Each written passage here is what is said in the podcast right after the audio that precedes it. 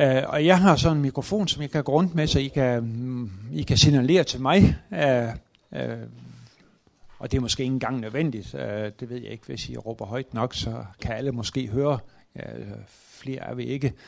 Uh, men ellers har jeg en mikrofon, som I kan få til, til låns.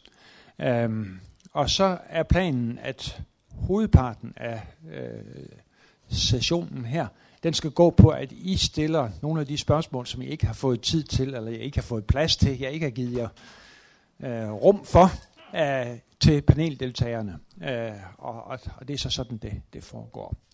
Men øh, værsgo til, til dig, Birgitte. Så er der lyd på. Ja. I forbindelse med øh, den her paneldebat og sådan hele dagens øh, program, hvor vi søg, forsøger at fokusere på den postnationale kirkes muligheder og udfordringer, der øh, vil jeg sige, at man kunne anskue, øh, for at lægge mig sådan lidt øh, i øh, forlængelse af bogen, man kunne anskue det med et begreb, lån fra religionsvidenskaben, når man skal forsøge at definere, hvad det er, bogen peger på, at øh, kirken befinder sig i at tilstande. Nemlig det begreb, vi kender fra religionsvidenskaben, som hedder øh, liminalitet. Altså det, at et fænomen øh, befinder sig, et objekt kan befinde sig øh, et bestemt sted, når det ikke er transformeret endnu fra en tidligere tilstand og så til noget nyt. Altså en overgangsfase, sagt på jævn dansk. Og noget af det, der kendetegner sådan en overgangsfase, det er, at den er fyldt med nogenlunde lige muligheder og farer. Og på en eller anden måde synes jeg også, at øh, det kunne indfange noget af det, øh, der er bogens projekt, og jeg vil ikke lægge skjult på, for at komme med en klar profil med det samme. Jeg lægger mig i slipstrøm af mulighederne og ikke farerne. Og derfor har jeg også nogle kritiske spørgsmål til øh, bogens projekt. Jeg vil spørge øh, især dig, Jeppe, men jo øh, i det hele taget øh, jer, der er øh, bidrag yder til bogen.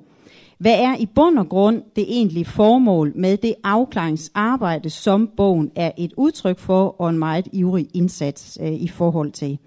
Altså, hvorfor det her enorme behov for afklaring af, hvem der egentlig hører med til kirken, hvem der ikke gør, og hvor tæt kirke på den ene side og folk, skråstrej nation og samfund på den anden side kan bære at tænke sammen. Altså det her projekt, der går ud på, at øh, vi risikerer at nu skal, nu skal vi besinde os på, hvad det er, der er kirkens særlige identitet, kirkens særlige øh, væsen osv. Jeg vil spørge, hvad er det, vi risikerer, hvis vi skulle gå hen og overvurdere nogens kristne identitet? Er der ikke mere at risikere? Er det ikke mere farligt at risikere at undervurdere?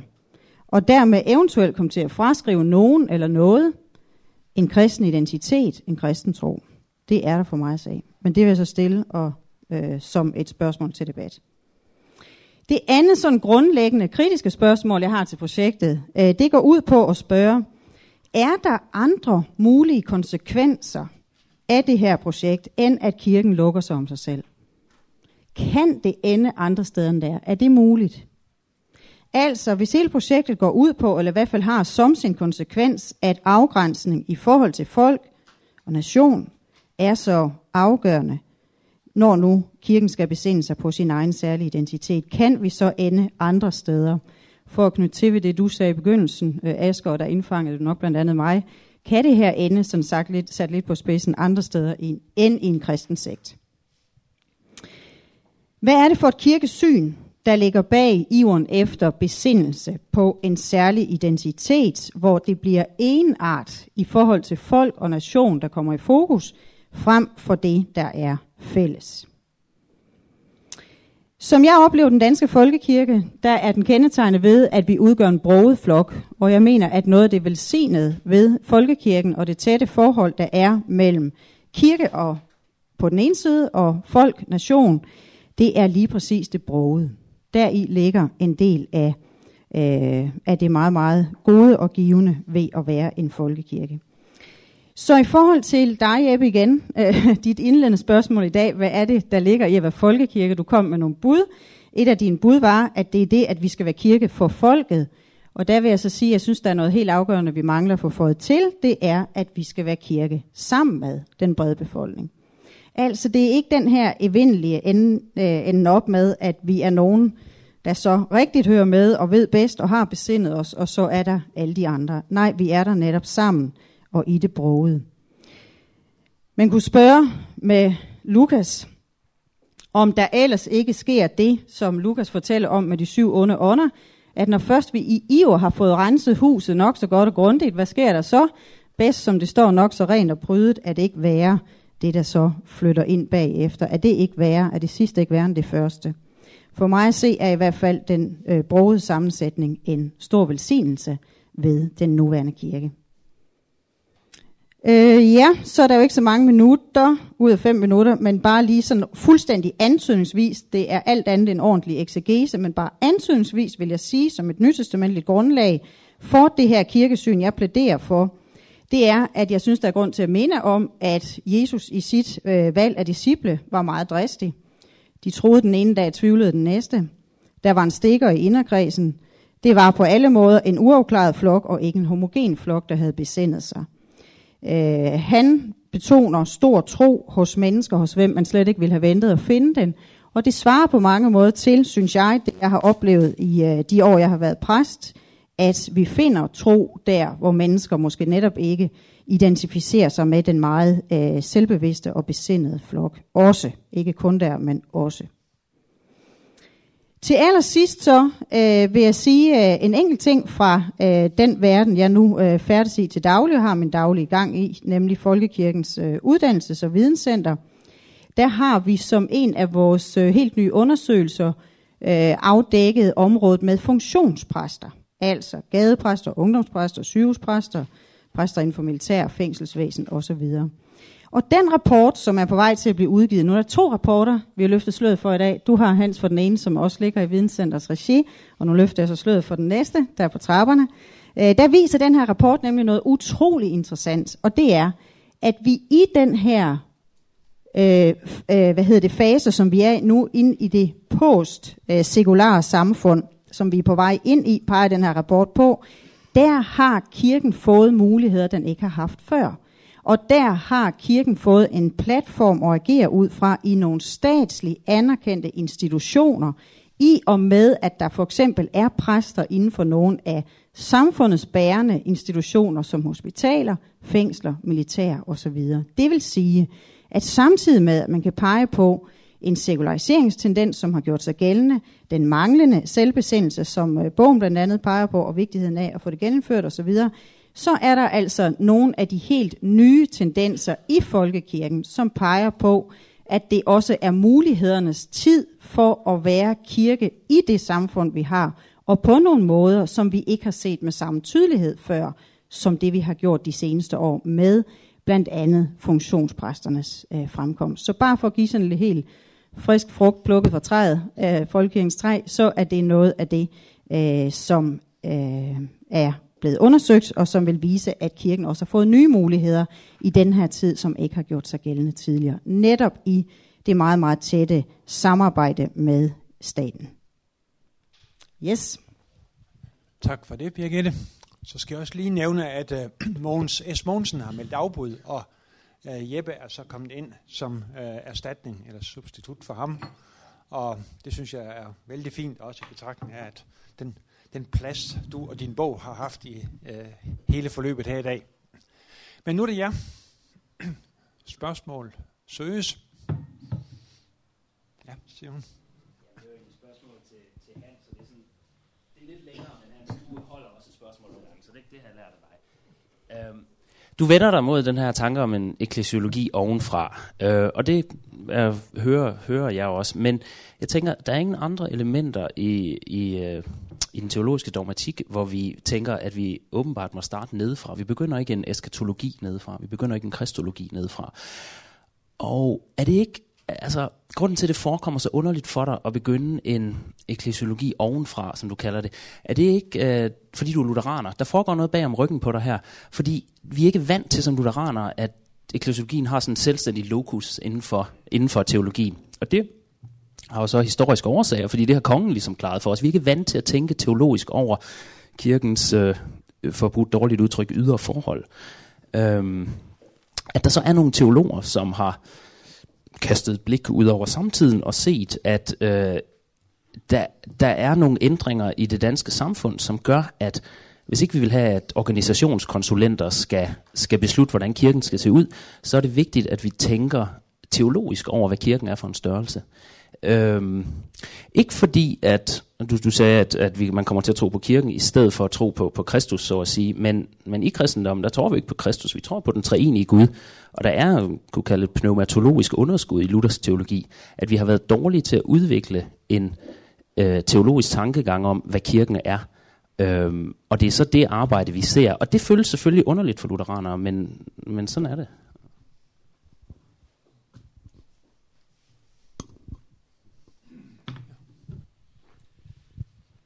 Øh, jeg skal prøve at svare kort. Nu er Anne-Marie desværre gået, men jeg lærte af hende i begyndelsen af 70'erne, og I kan læse det i hendes bog, Tema og tolkninger fra 1976, at der er en og kun en konstans i kristendommen. Det er den levende Kristus. Det er den Jesus, der døde, der opstod, og som lever og handler øh, med os i treenighedens enhed i dag. Det er konstansen. Kirken hører ikke med kirken kommer til. Der er ingen kirkelærer i Nyt Testamente. Der er 96 begreber om kirke. Og når øh, den, den øh, teologi, den eklesiologi for oven, som vi præsenteres for i dag, det er jo et sammensurium af nogle historisk opkommende erfaringer, som så vil så at sige overskygge andre erfaringer. Jeg, jeg må jo indrømme, at jeg er blevet meget optaget af det, vi kalder empirisk teologi, øh, som jo altså ganske enkelt består i, at vi lytter til, hvad mennesker erfarer i deres liv, og ikke mindst i deres forhold til Kristus. Fru Hansens bekendelser er for mig lige så vigtige som Augustins bekendelser. Og selvom der så ud af Augustins bekendelser kunne, øh, og øh, og altså alle de andres, kunne destilleres en, en, øh, en, en smuk systematisk eklesiologi, så vil jeg hellere lytte til fru Hansen i Danmark. Altså hende, som ligger på sygehuset, eller kommer med sit barn, eller ikke kommer med sit barn til dåb. Det, altså, jeg mener, at det er der, det er der kristendommen lever, og det er der, den har sin mulighed. Uh, at vi så andre, uh, altså, som, altså det er jo udmærket akademisk øvelse, og muligvis kan vi også få brug for et, et akademisk teologisk beredskab uh, og diskutere og, og, og sætte nogle kriterier op og sige, jamen er der så kirke her? Jeg er jo gået så langt, øh, igennem mange år og sige, jamen jeg ved da ikke, om folkekirken er en kirke. Retligt set er det jo ikke en kirke. Den er jo ikke selvudbredende, selvfinansierende og, og selvstyrende. Det er kirkernes verdensråd. Kriterier for, at en kirke overhovedet kan blive medlem. Vi kom ind ad bagdøren, fordi staten vælte os ind i en gang ikke ved at skrive os på finansloven, så, så, så, så tog de vores penge, og så er vi medlem. Men altså, hvad, hvad, hvad skal vi da sige om den stakkels folkekirke? Jeg siger, at det er, hvor den er bedst, en optimal missionsmodel. Ikke? Om den er en kirke i fuld forstand af ordet, ja, jeg tror, der er kirke i den statskirkelige eller folkekirkelige villerede. Men, men det er jo her og der og alle vegne, hvor, det, hvor kirken opstår. Det, centrum i kirken, det har jeg jo skrevet efterhånden i mange artikler, det er, for, det er for mig, og sådan var det også for Paulus, det har jeg jo prøvet at argumentere for, det er Kristus i mig. Det er mit forhold til Kristus, som så heldigvis lader mig opleve dit forhold til Kristus og vores forhold i Kristus og Krist, vi som del af Kristi læge. Men det begynder med Kristus i mig. Og, og, og det der med at begynde med en kirke, som, som, altså, som, som begynder med Kristi Lægeme. man må sige det meget enkelt, gå rundt og sige til danskerne, kom, kom og vær medlem af, af, af Kristi Lægeme. med, hvorefter de siger, det vil jeg, jeg vil være mig selv. Og det er de ret til. Ikke? Altså jeg, jeg mener simpelthen, og det var det med Paulus, og sådan er det også i dag, at det er et forkert sted at begynde. Altså vi er nødt til at begynde. Og sagen er, hvis nu vi så ikke har haft en kirke, så må vi jo så opfinde en. Men altså, der er jo nu faktisk 10.000 mennesker, der arbejder i den der folkekirke. Der er 2.000 præster, ikke? Altså, der foregår jo Kristus vidnesbyrd. Der foregår jo masser af ting, ikke? Så det der med at komme og, og betvivle dem, altså, det, vi, kan altid, vi kan altid skærpe vores forkyndelse, vi kan skærpe vores arbejde. Vi kan for eksempel gå helt gå ind og se på, er babysalmesangen forkert? Øh, vi har jo også fået en tredje undersøgelse, der viser, at babysalmesang er for den højere middelklasse. De der projektdamer, ikke? de skal ind og lave babysalmesang. Resten kommer ikke med. Nå, lad os se realistisk på det. Kan vi, kan vi skærpe det projekt og prioritere noget bedre? Men det, det, det. Og det er jo det, man efter mine begreber gør i de allerfleste menighedsråd, de allerfleste præster, der siger, hvordan kan vi vidne stærkest om Kristus? Der, hvor vi er. og, og det er ikke så forfærdeligt vigtigt at, at finde ud af, hvilken eklesiologi skal vi bruge. Altså, jeg, jeg er helt enig i, at, at, at, at, at det, det 20. århundrede, det var derfor, en Maries bog kom i slutningen af det, det var en gammel tysker, der sagde det allerede i begyndelsen af det, det er, det er kirkens århundrede. Fordi kirken begynder jo at skulle stå på egne ben. Og mit påstand er, det gør det. Hvad har? Ja, ja, men det er de også begyndt med i, i det 7. århundrede i de allerfleste lande. Og, og min påstand er, at det gør den også i Danmark, blandt andet og i særdeleshed i menighedsrådene, i sovnene. Ja, der er to fra panelet, der har bedt om øh, ordene for en kommentar af Jeppe først, og efter Jesper Banger. Ja, øhm, og det er sådan lidt en kommentar både til Simon og til Hans. Øhm, fordi jeg fornemmer, at du ikke er så begejstret for den artikel, jeg har skrevet om, øh, om, om dit kirkesyn. Øh, den giver jo et læses her. I. øhm, og, øhm, øh, men, men jeg vil gerne lytte til dit anlæggende, og jeg synes, du har et stærkt og et vigtigt anlæggende. Øh, og det er blandt andet også det, du kommer, altså giver udtryk for lige nu og her. Fordi du omtaler dig selv som en empirisk teolog, og som en teolog, der ønsker at forstå kirken fra neden. Øhm, og jeg benytter hver en mulighed, jeg har på den her institution, for at, at argumentere for, at vi skal have empirisk teologi ind på den her institution. Fordi jeg mener, det er en mangelvare. Så, så jeg har virkelig syn for det anlæggende. Men øhm, det, det, for mig sker der en ubalance, når man ikke vil arbejde med en eklesiologi, som du siger. Eller når man ikke vil arbejde med kirken for oven, eller i dogmatisk forstand. Og det er det, jeg har savnet hos, hvis jeg må være så fri, det er i hvert fald min erfaring og min oplevelse hos mange univers- danske universitetsteologer, at der er en forsigtighed over for det at arbejde normativt med teologi. Det ved jeg ikke. Det, det, det kan vi lade stå som påstand. Men øh, for mig er det vigtigt, og det er, jo, det er jo lige netop her, at vi kan mødes, hvor du har et stærkt empirisk fokus, og den her bog måske har et meget stærkt systematisk fokus, at de ting mødes og går hånd i hånd, sådan at der både arbejder empirisk, også dogmatisk, måske normativt omkring, hvad en kirke bør være. Tak. Og så er det Jesper Bakker. Ja, altså, jeg tillader mig at minde om den, den udmærkede øh, gamle trosætning, ubi Christus ibi ecclesia, altså hvor Kristus er, er kirken. Så derfor kan man jo slet ikke, altså jeg, jeg synes, det, det er en kunstig skældning, det der. Øh, altså, hvor kirken er, er Kristus, og hvor Kristus er, er kirken. Sådan er det. Så kan man selvfølgelig diskutere kirkens strukturer og kirkens ydre former, men Kristus er aldrig uden sin kirke, og hans kirke er aldrig uden ham. Øh, sådan er det. Øh, og, øh, og så den der empiriske tilgang, det er jo fint, at der er nogen, der gør det. Men jeg vil så sige, at øh, empirisk set får du aldrig øje på, hvad kirken er. Med al respekt for fru Hansen som kirkelærer. Øh, så vil jeg altså sige, at det er øh, tro, kirken også en trosag. Øh, den unddrager sig empiri. Ikke? Altså, kirken er noget, I bekender troen på. Ja, det er muligt, at fru Hansen ved, hvad hun tror. Det er også udmærket, hun, hun ved, hvad hun tror. Og sådan kan man rent, og det, men, men det, det kan en religionssociolog også sige. Det behøver man ikke nogen øh, dogmatiker til at sige. Det kan man jo bare sige, at fru Hansen tror det, det er fint, hun tror det, og godt for fru Hansen. Og så kan vi bygge kirke på det. Men øh, kirken er også en trosag. Kirken øh, unddrager sig empiri. Kirken er større end empiri, øh, og derfor så kan man sige, at man skal lytte til fru Hansen, og man skal godt blive klog af, hvad der rører sig i folkedybet, men kirken er altså kommet overfra, ovenfra. Det er den virkelig. Det er den øh, eneste øh, eneste institution, øh, eneste forsamling, som dødsrigets porte ikke skal få magt over. De får som bekendt magt over fru Hansen og alt empiri. Øh, så man kan sige, at, at, at der er altså noget andet, en anden dimension der. Altså med alt respekt for din tilgang, så vil jeg bare sige, at den kunstige skænde for Kristus og kirken er altid sammen. Yes. Um, Flemming Bots. Det er til uh, dig, Andreas. Sådan som jeg hørte dig, så, så, så er du inde på det der med, sådan sagt med mine ord, nationalstaten uh, definerer ligesom vores liv på en eller anden måde, og, og kirken er, figurerer ikke rigtigt. Det, der er den der fristelse til hele tiden at indordne sig og blive salonfæg og alt sådan noget. Sådan hører jeg dig sige det. Det kan være, at jeg misforstået dig, men det er sådan, jeg hører det. Så har jeg to ting til det. Det ene, det er en udfordring til dig. Hvad kan vi ikke gøre i folkekirken? Jeg mener, vi kan forkynde efterfølgelse. Vi kan forkynde, hvad vi vil i folkekirken. Om søndagen og i ugens løb. Det er kun menneskefrygt, eller at man er fej, eller doven, der kan hindre det. Selve muligheden for at forkynde alt det, vi vil, er til stede reelt i folkekirken i dag, efter min mening. Vi kan lave de fællesskaber, vi vil i folkekirken.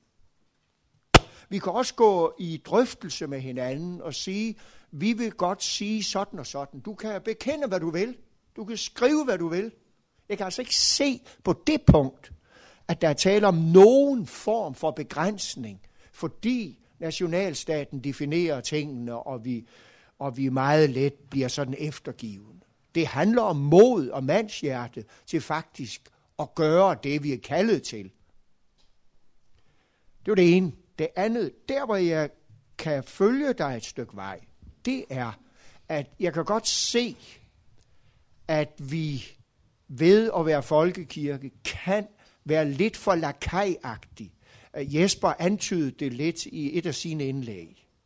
Og jeg tænker lidt, nu tænker jeg lidt højt. Nu har vi fået den her øh, juridisk kønsskifte. Der er nok ikke noget at gøre, for det har de vedtaget på tinge. Vi sov alle sammen i timen. 59 stemmer for, 52 imod, 100 var åbenbart fraværende. Vigtigere var det jo heller ikke. Det er trods alt noget om basic. Det med valget og, og alle de der ting, du var inde på, Jesper. Biskopperne har ikke sagt en skid for sit lige ud. De har behandlet det på bispemødet. De har også sovet i timen. Jeg, jeg kan godt anerkende, at når man er folkekirke, nationalkirke, eller hvad ord vi vil anvende, så er det nok vilkåret, at når Folketinget vedtager det der, jamen så, så er det jo det, hvordan skal, skulle man egentlig forvalte og finde ud af, om øh, Inger nu er blevet Paul, og stadigvæk hedder Inger, men er blevet mand. Hvordan skal vi fikse det, når personnummeret nu siger det, det gør? Det er med på.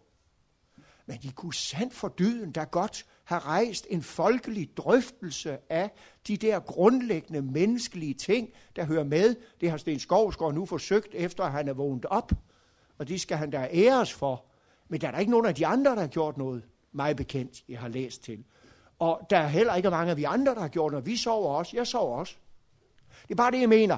Der, der ser jeg det sådan, at der kan du godt have en pointe, at vi samtidig bliver lidt for lakajagtige.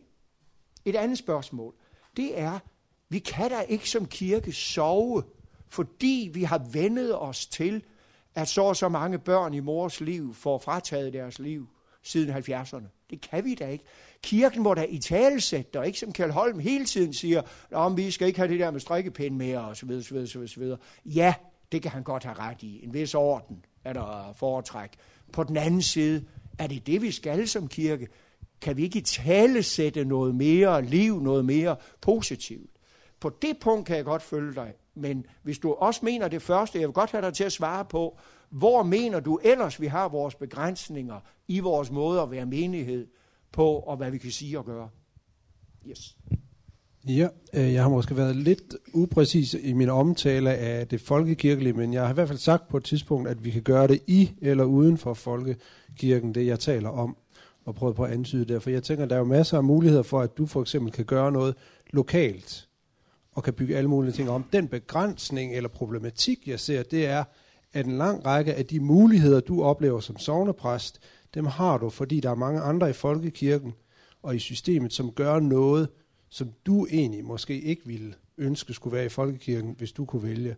Så du står med den ambivalens, at de muligheder, du oplever, de er skabt af, at der også er noget andet, end det du ville forkynde.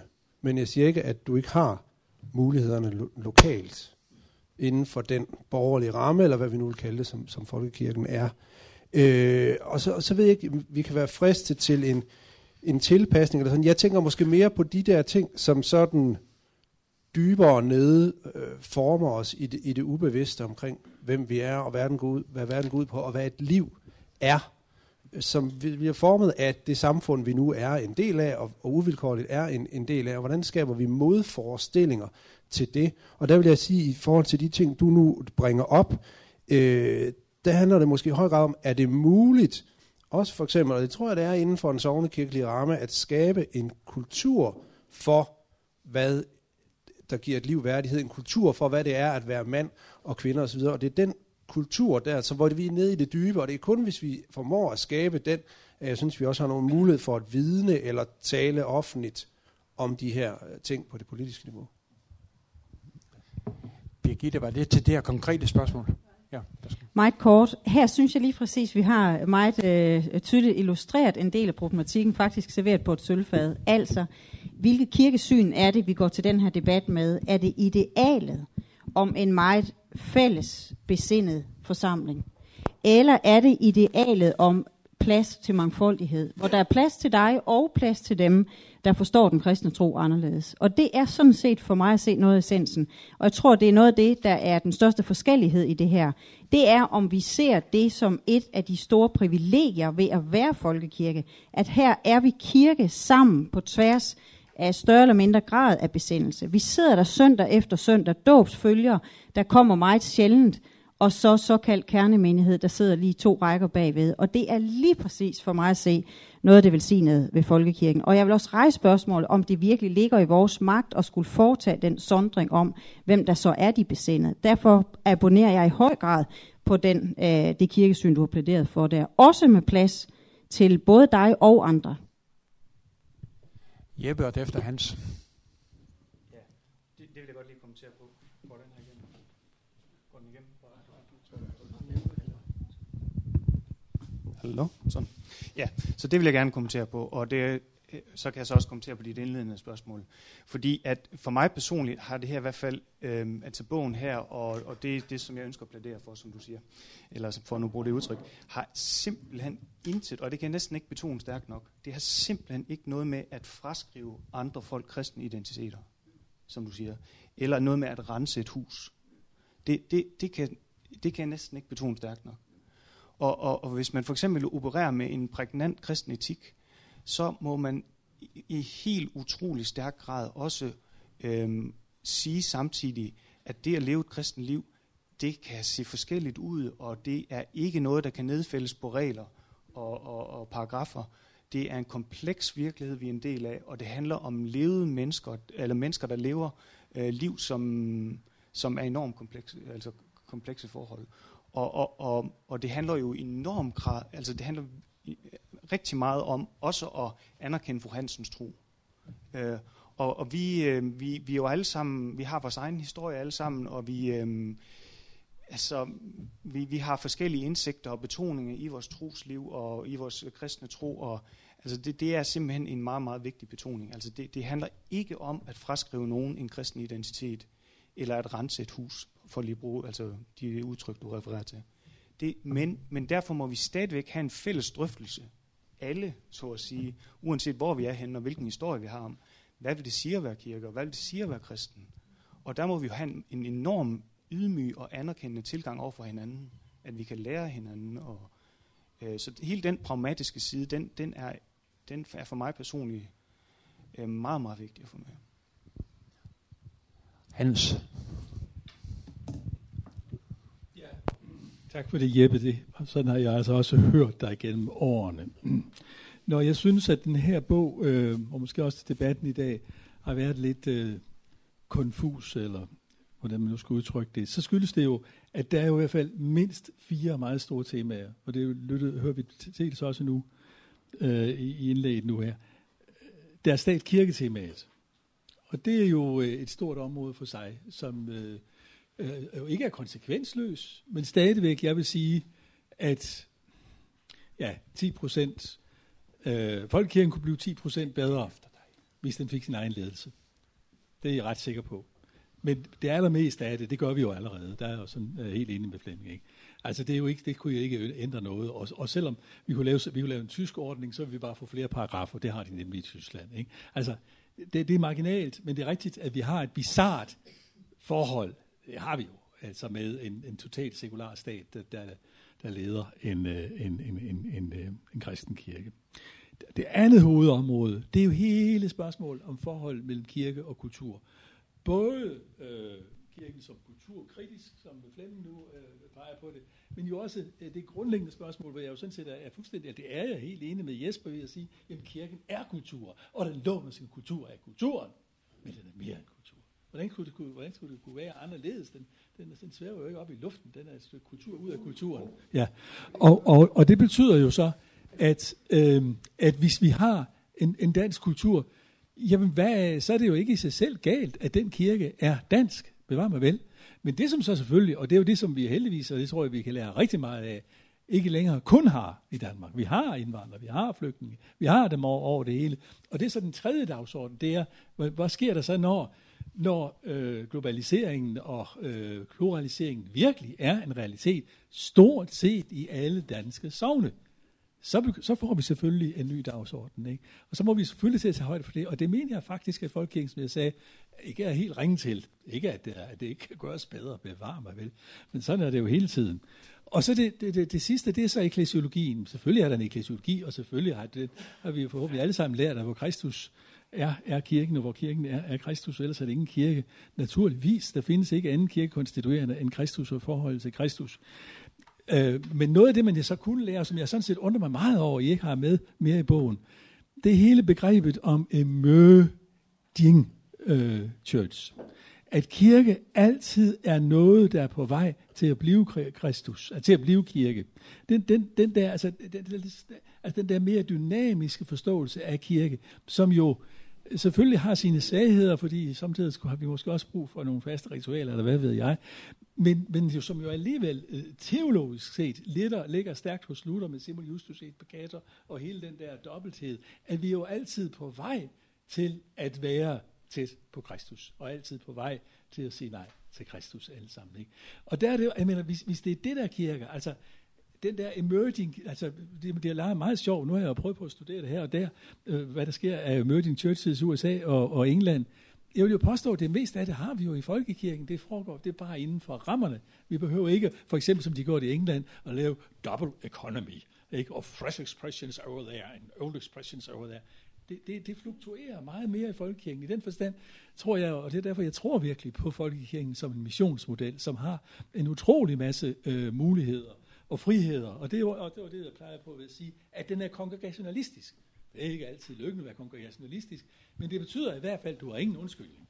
Det betyder, kan du så komme i gang. Ikke? Altså, du har masser af muligheder lokalt, og du skal bare se og, og, og, og finde de der øh, samarbejdspartnere, og det arbejde sammen på kryds og tværs, samtidig med, at vi jo så også Altså, det er, det, er, det er jo en total modsætningsfuld øh, situation, fordi det, der Birgitte siger med, at, øh, at nu kan vi jo samarbejde med staten. Ja da, skal der lov for, at vi kan. Og staten, nogle steder, hvis den kan få lov til det, hospitaler og øh, militær og øh, fængsler, den betaler jo øh, direkte præstelønninger, fordi den ved, at, at den har brug for det. Ikke, så er det ikke fået det op i Folketinget, sådan noget, men det er noget, man gør nede på lokalt øh, niveau i fængsler og hospitaler. Ikke? Altså, det, det er jo en, en, mange, en meget, meget mangetydig tid, og, og, og, og, og, og, og det, jeg synes virkelig, og det ved vi jo som lutheraner, at du er jo ikke mere kristen, eller hvad ved jeg, fordi du sidder inde i kirken, eller er præst, eller hvad du nu kan komme i tanke om, end du er et hvert andet sted, eller du er statsbetalt præst, eller sådan noget. Det handler om at få Kristus. Det handler om at, at holde mennesker Kristus for højde. Det handler om, at Kristus kan bruge troen i vores hjerter. Altså det, det, det, det, det, det, det er rigtig godt at sige det hver søndag, det gør jeg forhåbentlig. Altså, at, at, at, at, at det er kirkens mål. Det er meget enkelt. Det er at prøve på at give former, give muligheder, give fællesskaber, give forløb. Fordi det kommer ikke af sig selv. Kristendommen dør. Den, den igen er kristendommen lever på kulturens vilkår, at den lever i kultur. Alt kultur forsvinder, hvis det ikke bliver brugt, hvis ikke vi er midt i det. Og det samme må kristendommen også være til stede og artikuleres. Og det er jo så det, øh, jeg påstår, det har vi så også undersøgelser på, ovenikøbet på kvantitativ plan, så kan du godt foragte det. Men altså det er jo det, at folkekirken skærper sin profil i øjeblikket ved, at mor, men måske i 80'erne og 90'erne satsede på sådan lidt OK-møder og, og lidt koncerter osv., så, videre, så bliver, bliver større og større dele af ressourcerne brugt til at gøre Kristus gældende. Og så kan man skrive forkert, måske med nogle lidt slappe babysalmesang eller sådan noget. Ikke? Men, men, men det er det, altså det, det er den vej, folkekirken går. Den har hørt det de allerfleste steder. Så har Jesper bedt om ordet, og derefter tror jeg, vi vil give Asker ordet for måske at bringe lidt af nye øh, spørgsmål ind i billedet. Hvis Når jeg, altså sådan med, med risiko for at ødelægge den gode stemning, det skal man passe på med jo, øh, så kan jeg ikke lade mig sige, øh, ja, øh, det er rigtigt, at vi bør øh, have en anerkendende og ydmyg tilgang til hinanden. Altså, det er også skal man sige, meget lidt kontroversielt spørg- øh, synspunkt at indtage. Men, men jeg synes måske nok, at, øh, at i vores kirke, der skal vi stille os et spørgsmål, ikke bare om, hvad der virker, hvad føles godt, hvad taler til folk, Men hvad er sandt? Hvad er i pagt med øh, vidensbyrdet? Og hvad er mindre i pagt med vidensbyrdet? Øh, det skal ikke blive til sådan en, øh, en tolerance der, eller den der med, at når man til filmfest, så er der to ting, man ikke må snakke om for at ødelægge den gode stemme. Det er politik og religion. Ikke? Så sidder man og snakker om hver vind. Og, og, og, så, og så tolererer man hinanden på den måde, at man ikke udfordrer hinanden. Øh, der er jo et nyt testament i skriftet, der hedder, prøv alt, hold fast ved det gode. Og derfor har vi også lov til, ikke bare at have den her anerkendende og ydmyg tilgang til hinanden, hvilken vi selvfølgelig bør have, jeg skal da heller ikke have klinket noget, øh, men vi bør også have en frimodig og kritisk og udfordrende holdning til hinanden. Og spørge hinanden, og ikke mindst også skal vi spørge os selv, er det her i pagt øh, med, med evangeliet. Jeg mener altså, ja, man kan da godt sige, at der er masser af fine tiltag og sådan noget, men vi har fået et ritual for, for hvilelse af homoseksuelle, som jeg mener er et åbent sår i den danske kirkes liv, og så kan det da godt være, at vi har fået mere babysalme sang, men altså er det talt, ikke? Øhm, så jeg synes, altså det hører også med, og det er faktisk ikke et spørgsmål om arrogance og bedrevidenhed, det er et spørgsmål om solidarisk udfordring af medkristne. Og jeg forventer også, at folk spørger til min position. Er det nu også i overensstemmelse med kristendommen? Er det også rigtigt, det du siger der? Og så må jeg redegøre for det, og måske blive anfægtet, og måske endda ændre min position. For der er noget, der er vigtigere end hvad der virker, og er folkeligt og interessant. Det er, hvad der er sandt. Øh, og og den, det må vi også have i folkekirken. Det synes jeg er, at vi er lidt, lidt dårlige til at udfordre hinanden, uden at det straks bliver set som fordømmelse og bedrevidenhed og arrogance, men også set som solidarisk og gensidig kritik.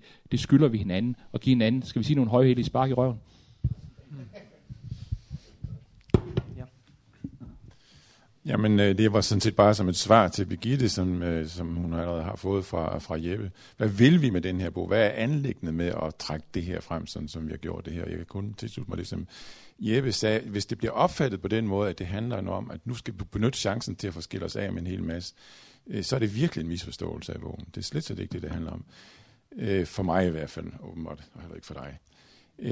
For, For mig handler det øh, da i høj grad om at se situationen, som den er, og måske ikke blive hængende i øh, en afhængighed øh, fra oven, øh, og en afhængighed af, at, at staten skal sanktionere os, understøtte og, og hjælpe os til det, som vi i grunden selv burde gøre og skal, og skal i gang med at gøre. Øh, og for mig har det, har det også handlet om, at det er en situation, der hjælper os til, det vil jeg så indrømme, til at se øh, fællesskabsbetydning, øh, når det drejer sig om kirke. Øh, at kirke ikke bare mere kan overleve som et tempel, men at øh, det skal overleve som fællesskab, som et folk, og se den dimension ved kirkelivet. Det er den, øh, den mulighed, vi har nu. Det er den mulighed, vi, vi har. Og vi skal ikke fortvivle, når vi skal se muligheden. Og der tænker jeg i høj grad mangfoldigt, som, som, som du, Hans, har, har, har peget på det, hvad der faktisk går frem af den slags ting. Jeg tror så også, og jeg tror, at det er ikke nogen fare, at øh, der opstår stærkere fællesskaber eller stærkere bevidsthed om fællesskaber i kirken med hensyn til ekskludering. Jeg tror på mange måder, at at konkrete fællesskaber er meget mere inkluderende end en eller andet øh, øh kirkerum, hvor der foregår noget rigtig fint op ved alt, men ellers ikke foregår ret meget andet. Øh, jeg tror i høj grad på, at fællesskaber, identitet og et kristen livsstil, øh, hvis den virkelig er formet af Kristus, er inkluderende på en helt anden måde. Du har selv været, og en, til det stadigvæk en del af det øh, i det daglige også. Så det er da den vej, jeg ser som en mulighed. Øh, jeg abonnerer ikke helt så meget på din øh, lovprisning af, af mangfoldigheden. Jeg vil give andre plads. Jeg vil ligesom Jesper have lov til også at udfordre de andre og sige, det den vej, vi har kaldet ind på, er altså ret tydelig. Øh, ikke nødvendigvis altid i de der øh, spids spørgsmål om abort. Der er også andre ting, der tydeligt gør den vej der. Men, men det andet kommer med som en del af en større pakke. Så, så derfor vil jeg gerne udfordre, og ikke bare sige ja til mangfoldigheden. Andreas? Det var ikke i spørgsmål. Det var ikke... Okay. Jamen, så er der flere på... Det var Beate først. Ja, jeg repræsenterer vel uh, fru Hansen, eller Martin, uh, øh, Marne Kært, var det ikke det, hun hed tidligere. Men altså, uh, jeg har en fornemmelse af, at man går, Ravn Eversen går som katten om den varme grød. Fordi at det, som er det egentlige problem for os, det er jo altså, den ene præst efter den anden, som står og forkynder falsk. Det er rigtig falsk. Jamen, jeg har selv oplevet på den en uh, langfredag og en skær torsdag, hvor, hvor uh, Breivik og Judas og Hitler blev lukket ind i himlen. Og øh, hvor det største problem for os, det var skærtorsdag, det største problem, det var forureningen. Og hvis det er den slags forkyndelse, som menigheder skal sidde og høre på søndag efter søndag, så er det jo dræbende. Og jeg synes ikke, at det har været nævnt her øh, i dag. Og det er jo det, der forårsager kan vi sige, den her vrimmel af øh, valgmenigheder og frimenigheder, frimenigheder, som jeg absolut ikke er, er bare lykkelig for så langt ifra.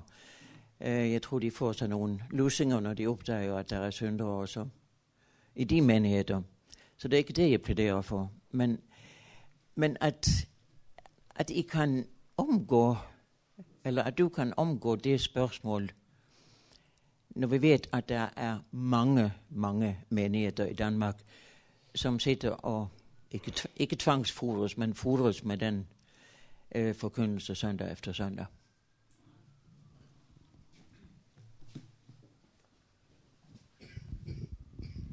Jeg ved ikke, om du har ordet nu, jo, Hans. Jeg vil da gerne svare på det. Øh, måske lige en bemærkning om øh, frimenigheder. Øh, der har Kurt Larsen jo fortjensfuldt øh, gjort opmærksom på, at der er, der er tre grunde til det, øh, at vi får frimenigheder i, i øjeblikket. Det ene er øh, individualiseringen, og øh, hvad hedder sådan noget, det, det, det som, øh, at vi lever i en slags ny entreprenørtid, ligesom man gjorde i 1890'erne. Det er lettest at lave sit eget. Øh, Øh, den tendens er meget stærk. Den anden øh, er, at øh, modellerne, inklusive dem, man kunne deducere fra den her bog, tilbydes her og der og alle vegne, og især vestfra, altså fra den anglosaksiske teologi fra USA. Og den tredje er selvfølgelig, øh, at, at, at triggeren, det som så får folk til måske at gøre det, i hvert fald i nogle aktuelle situationer, det selvfølgelig er spørgsmål om kirkens lære. Jeg må så, øh, jeg, det vil du sikkert blive bedrøvet over at sige, at jeg tror jo ikke så forfærdeligt meget på, øh, på forkyndelsen, og det skyldes jo blandt andet, at vi har undersøgelser af forkyndelsen, undskyld mig, empirisk teologi, som siger, at den egentlige prædiken, det er den, der sker i dit hjerte. Det er det, du hører, og du hører rigtig meget. Og i hvert fald, så synger du rigtig mange rigtig gode salmer. Du siger med på trosbekendelsen, du siger med på nogle bønder, du siger med på dit fadervor, du går måske til alders. Og så er det rigtigt, at der kan, der kan stå en præst og, øh, og, og, øh, og sige noget vrøvl. Øhm, øh, Frederik Jerl fortæller en historie om, at der var nogle studerende engang tilbage i 50'erne, 60'erne måske i hvert fald, der havde været på en cykletur med prænter ud øh, til øh, en eller anden præst, der går langt ud på landet. Og så kunne alle de der øh, studenter jo lige kritisere det hele forfra og bagfra. Og der var ingenting, der duede. Den præst kunne ikke prædike. Hvortil præsten Prænter så sagde, da de så endelig fik stoppet, så kiggede de på ham, og så siger Printer, jeg valgte nu at lade mig opbygge. Jeg mener, der er meget opbyggeligt i folkekirken, i dens bygninger, i dens salmer, i dens trosbekendelse, i dens liturgi, i dens nadver. Og jeg vil også sige personligt, øh, påstå, i det helt overvældende flertal af dens prædikner. Præsterne slås for at aflægge et nutidigt kristusvidnesbyrd dag ud og dag ind. At der så skydes ved siden af, og øh, så var der en en lille ramsdal, og, og hvad ved jeg, som kom til at sige noget mærkeligt vrøvl og så videre.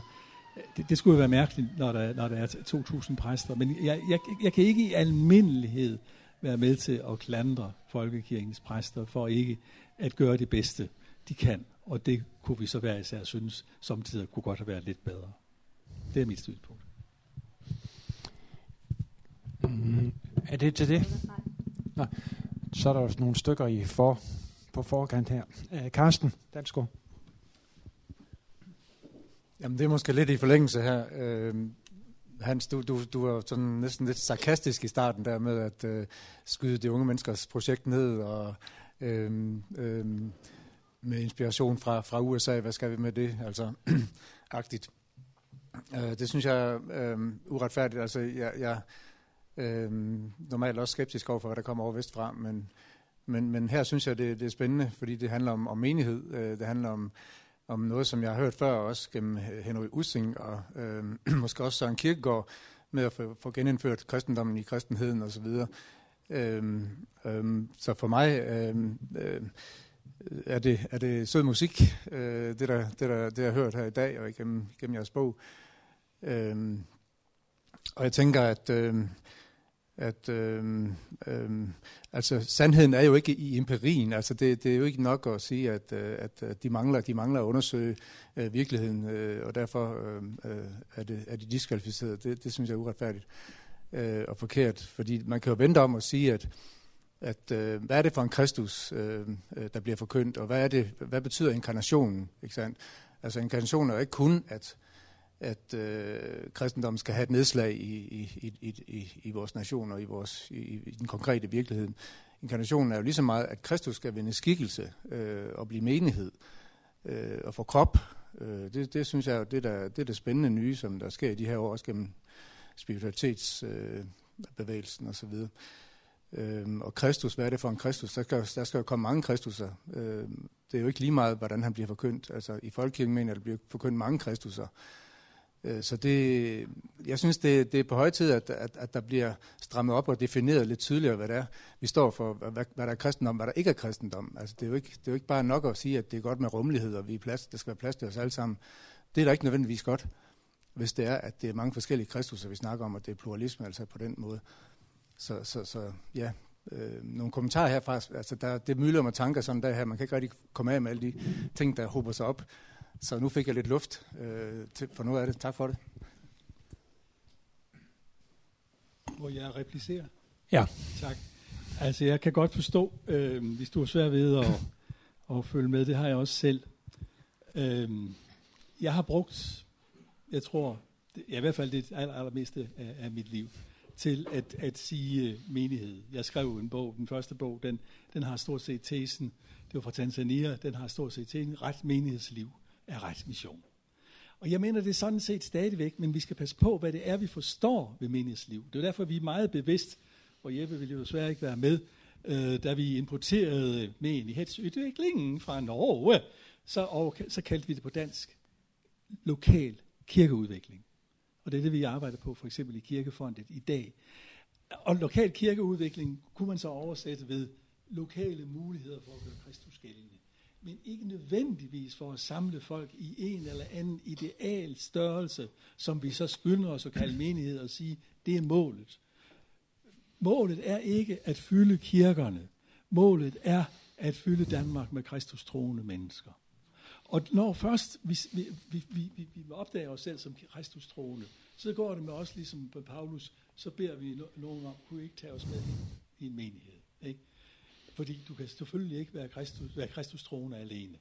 Altså det, det, men jeg, jeg tror altså, at vi, vi er nødt til ligesom at skubbe fokus hen til den enkelte og Kristus i mig først, før vi, vi kommer med menigheden. Det, det, er, det er derfor, altså hele den praktiske teologi, da jeg startede med det tyske materiale fra 60'erne og 70'erne, der hed det jo Gemeindeaufbau. Det var det store ord. Bare man lavede Gemeindeaufbau, så var alting godt. I dag prøver vi på at differentiere det og se på sjælesorg, på prædiken, på alle mulige former for øh, konkrete arbejdsformer, inklusive babysalmesang. Ikke? Altså at se, hvordan kan, kan Kristus vende skikkelse for mennesker, modsagt og simul justus et peccator osv. osv. Altså det, det, det er der dagsordenen er for mig i dag. Og, og det er derfor, at, at kirkeforståelsen kommer i anden række. Men selvfølgelig, selvfølgelig er kirken med. Altså der er jo ingen af os, der havde været, hvor vi er i dag, hvis der ikke har været, når jeg er noget, vi kunne kalde kirken. Hvis der er nogen, der har taget os ved hånden. Ikke? Og jeg siger selv, kirken er i dag, hvor den, hvor den for 30 år siden kunne sådan lige læne sig lidt tilbage, fordi folk var jo næsten kristne, i hvert fald havde de lært en, en rigtig masse gode salmer i skolen. Så må de i dag, så, så kirken, og det betyder kirken, der alt, der, der, sådan er organiseret i omkring kirken, rent praktisk, det er ene leverandør næsten af kristne muligheder for det danske folk, altså praksis og indøvelse. Ikke?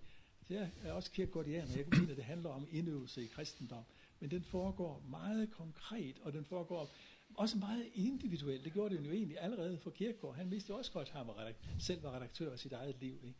Så, så, så jeg, jeg tror, vi, vi kan ikke stille, det går kirken, det var måske hans vej, at han stillede en eller anden utopisk ren menighed op. Gå over og tal med Niels Nyman Eriksen. Han blev jo totalt forslugt på kirkegård som ung og skrev Ph.D. på det. Ikke? Og det tog ham en lang vej at, at opgive den der ideal om den rene, smukke, og jeg ved ikke hvad, nytestamentlige kirke. Ikke?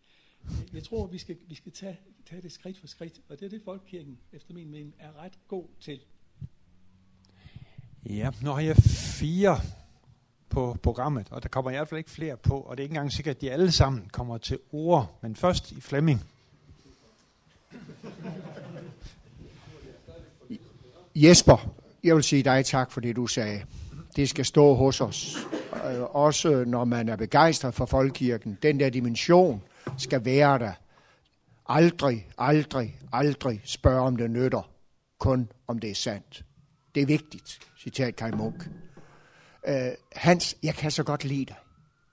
Jeg synes simpelthen, altså, der er meget i det, du siger, jeg selv lever og ånder i. Den der sjælesøjske skønsomhed. Den der indstilling. Hvad Kristus forkyndes dog? Altså, vi har kontakt med folk. Der, der, der rører sig noget. Og der skal vi have stor tålmodighed og tålsomhed. Og vi, vi skal også i vores... Vi er nødt til at leve med, at Herren er noget imod os selv. Så må vi også øh, tro, at han er noget imod andre.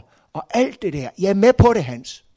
Det, som jeg så vil minde dig om, og som jeg synes, du talte ned i åbningen på dit indlæg, det var, der er jo ingen, øh, der er jo ingen øh, menigheder, der er jo ingen kernemenigheder i Folkekirken i dag. Det ved du jo godt. Dels er der det. Og dels, og dels skal der være det. Det skal der være målet. At de her babysalmesangsfolk, vi skal da ikke nøjes med, at de går til babelsang. Når de ikke videre, så glæder vi os. Så takker vi Gud for det, og beder om, at det må være frugt. Sådan skal troen, øh, hvad hedder det, kærligheden tror alt, håber alt, udholder alt. Øh, Sådan skal det være. Men målet er der at bygge bro til den gudstjenestefejrende menighed. Og nu, hvad mener jeg med det? Det er, det, det er den menighed, der samles for at hylde Kristus. Det er den menighed, der samles for at ånde og leve af hans ord. Det er dem, der går til nadver. Jeg kan huske en søndag morgen i Vierslev Kirke. Der var du i kirke, Asger. Og Asger sagde, at der var godt nok ikke mange. Så sagde jeg til Asger, nej, men jeg opdagede, der var, at Kristus var der. Så er det meningsfuldt. Også som vi sagde, de fem mennesker, vi var den morgen. Det savner jeg, at du også i tale sætter det. Nu kommer du, øh, kom du lidt ind på det her til sidst i dit svar til Karsten. Eller til, øh, jo Karsten. Der synes jeg, du kommer lidt ind på det. Men dette, at målet må være det, at folk kommer i kirke til den gudstjenestefejre menighed. Jeg fryder mig hver gang, og det sker virkelig. Folk, der ikke har gået i kirke før, bliver trofaste kirkegængere. Søndag efter søndag, og så igen. Sådan er folkekirken også. Altså, det, øh, det, du fryder dig, når folk kommer i kirke. Jeg fryder mig, når, når folk møder Kristus. Og der er masser af... Nej, det, jo nej, men det, der er masser af mennesker, der overhovedet ikke kan møde Kristus i din kirke, eller for den sags skyld, næsten i en, nogen som helst anden kirke. Hvad så med dem? Altså, for, altså, nu har selv kirkeministeriet lært at sige det, som du gerne vil have dem til at sige, at gudstjenesten, det er kerneødelsen i folkekirken. Nej, det er ej. Gudstjenesten, Bibel og gudstjeneste, den levende og den øh, tradition, det er ryggraden i folkekirken, og uden den kommer den til at sveje. Og derfor skal der være nogen, der fejrer gudstjeneste, og nogen, der læser Bibelen, naturligvis. Men, men det, er bare ikke, det er bare ikke det missionariske i folkekirken. Det er det, jeg er ked af, at du, at du ikke forstår. At du når ikke ret langt. Du kan godt bygge enten øh, en, en amerikansk kirke, eller øh, din St. Paul kirke, men du, du når dem en, en, en meget lille del. Og når jeg siger, at og jeg sagde ikke, at der ikke er menigheder tilbage. Jeg sagde, at der ikke er kernemenigheder i halvdelen af Danmarks kirke, og når jeg siger noget, så passer det. sådan er det. Det er selvfølgelig den, der ved mest, så derfor bliver du nødt til at passe, ellers er vi alle sammen på den. Ikke? Altså, sådan er det. Gå ud og spørg præsterne de, de siger, de har fluktuerende menigheder. Folk, der kommer og går. Ikke? De allerfleste steder, og nogle steder har de næsten ingen, der overhovedet kommer. Men, men den, den trofaste kernemenighed, som var vækkelsernes store ideal, og som stadigvæk står i menighedsrådsløfter, fordi det er fra 1912, er nu menighedens liv og vækst. Altså, vi skal tænke meget mere differentieret om kirke. Der er mange former. Det er ikke gudstjeneste alene. Målet er Kristus. Ja, men det er en stor forskel. Det er, nej, men det er en afgørende... Øh, altså konfessionalistisk har du ret. Men det er måske der, jeg er mere økumenisk. Ikke? Altså der er det klart, at Luthers vil man jo sige, det er forkyndelse og sakramenter færdigt. Ja, og det, det er det jo alligevel, hvis du fokuserer så entydigt på gudstjenesten. Stadig, altså, for mig er gudstjenesten mere og mere blevet en slags arkandisciplin. Noget, som os, som gerne vil vil, vil, vil fastholde, jamen det er jo det, den er reelt de fleste steder. Altså det er de der 2-3-4 procent, som, som virkelig holder fast ved gudstjenesten, og så kommer der nogen ud, ind og ud, og så er der de kirkelige handlinger og en hel masse andre ting. Det er jo sådan, folkekirken ser ud, og jeg, jeg, jeg siger, at vi skal, holde, vi skal sige, at gudstjenesten er den, en afgørende kilde og ryggrad i folkekirken, men den er ikke det, kernen i den missionariske øh, aktivitet i folkekirken. Det er lige så meget alt det andet. Det er det, jeg prøver på at få sagt i øjeblikket. Ja, så er der Andreas.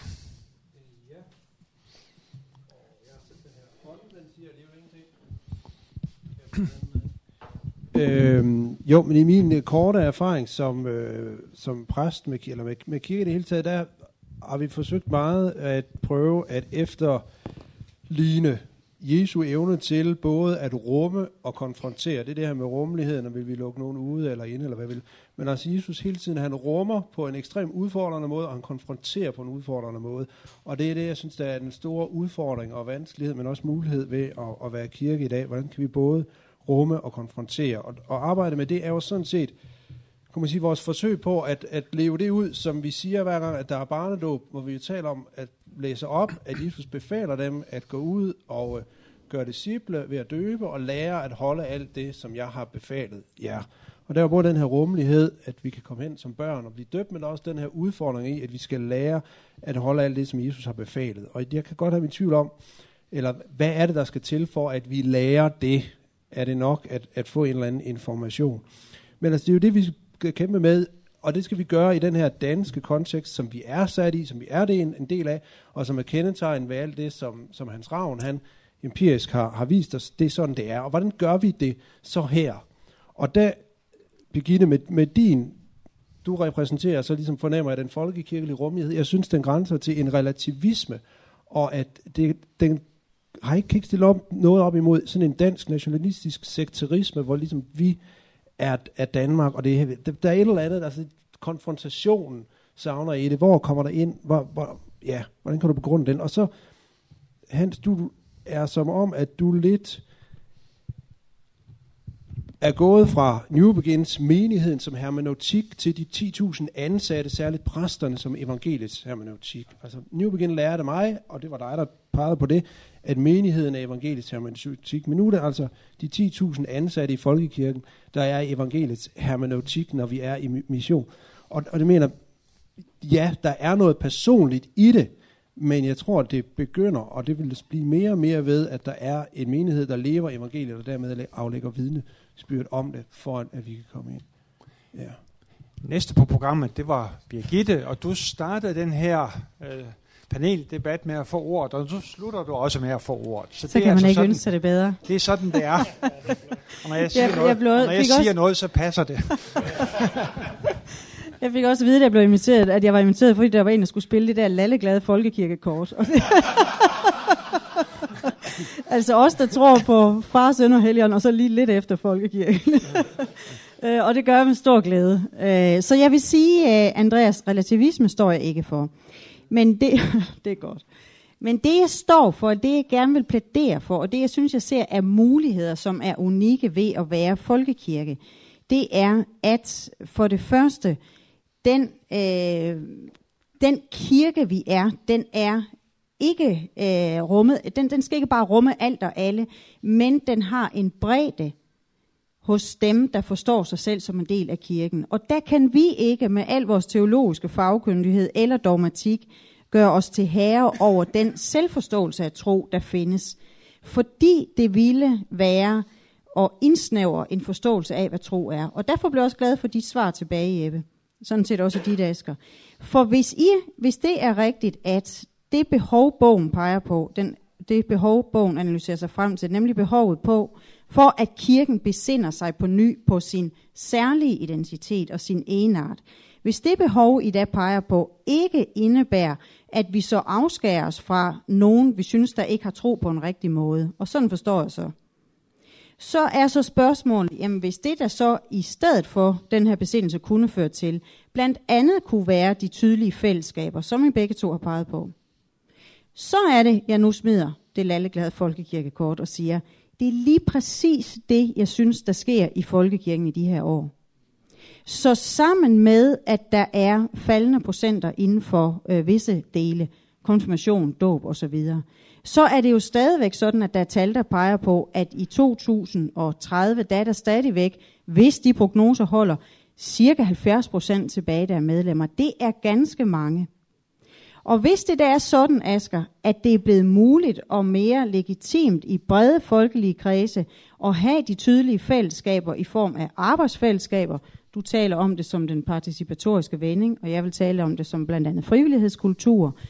I kan tale om det som tydelige fællesskaber. Det er bund og grund noget af det samme, vi der kredser om. Så vil jeg bare sige, det synes jeg også, jeg får øje på, når jeg kigger ud i folkekirken.